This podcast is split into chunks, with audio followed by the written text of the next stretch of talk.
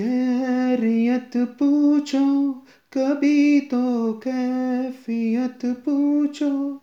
तुम्हारे बिन दीवाने का क्या हाल है? दिल मेरा देखो, न मेरी हैसियत पूछो। तेरे बिन एक दिन जैसा सौ साल है। अंजाम है ते मेरा होना तुम्हें मेरा। जितनी भी हो दूरिया, फ़िलहाल है ये दूरिया, फ़िलहाल है। अरिजीत सिंह की आवाज़ में एक नशा है, एक शिद्दत है और एक नज़ाकत भी है।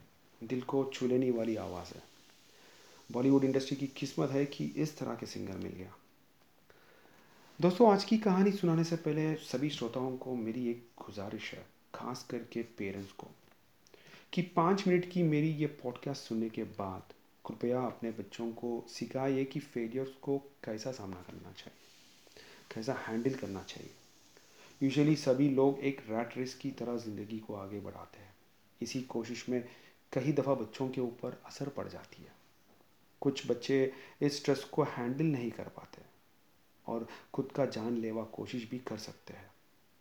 They have no right no as to do these kind of unsocial decisions क्योंकि सिर्फ़ खुदा का ही हक बनता है इंसान की ज़िंदगी का एंट्री और एग्ज़िट का फैसला।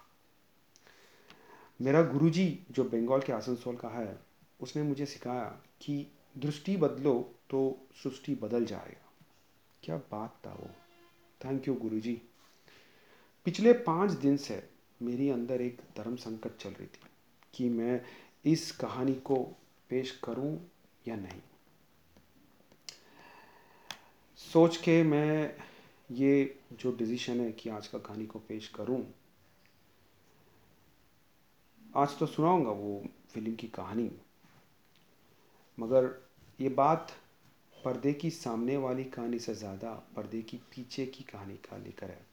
मैं थोड़ा सोच विचार किया था। बात उस शख्स की है जिसे ना मेरी मिलजुल, ना देखना, ना जान पहचाना। सिर्फ़ रंगीन पर्दे पे दो बार जो देख चुका हूँ उसको तो मेरी मन गम के सागर में डूबा हुआ है, पिछले तकरीबन चार महीने से।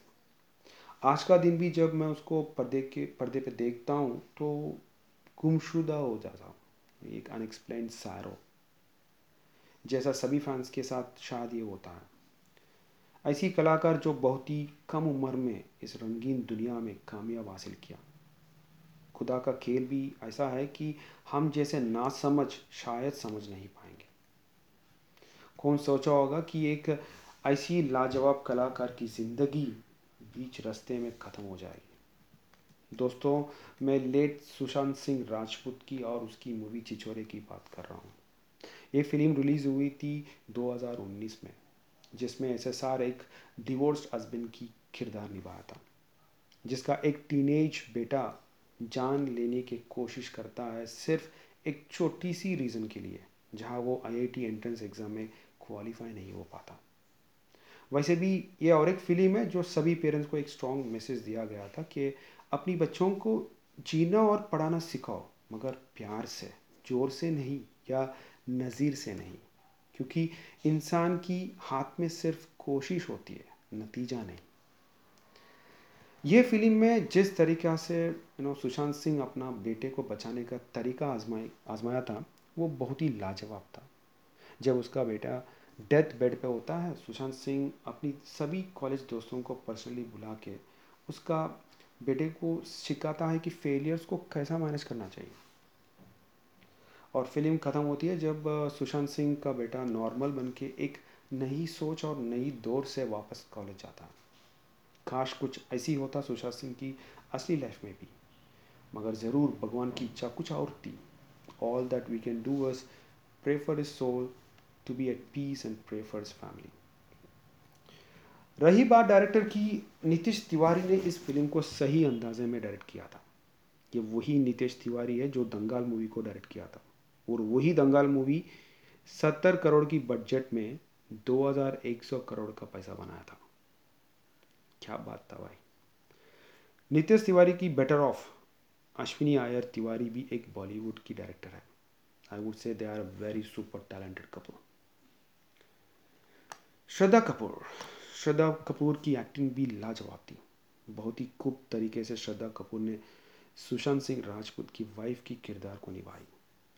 प्रीतम दा ने म्यूज़िक दिया था, जिसको अजय सिंह ने उसका मैजिक को ऐड किया, अपनी आवाज़ के दरिया से।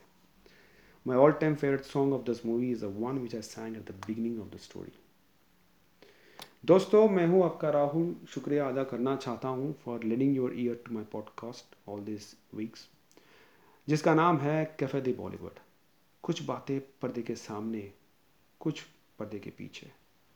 और साथ में सुपर डुपर गाने।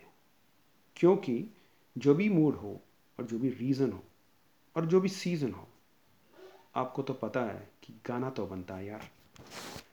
Will be back next week ciao ciao bye bye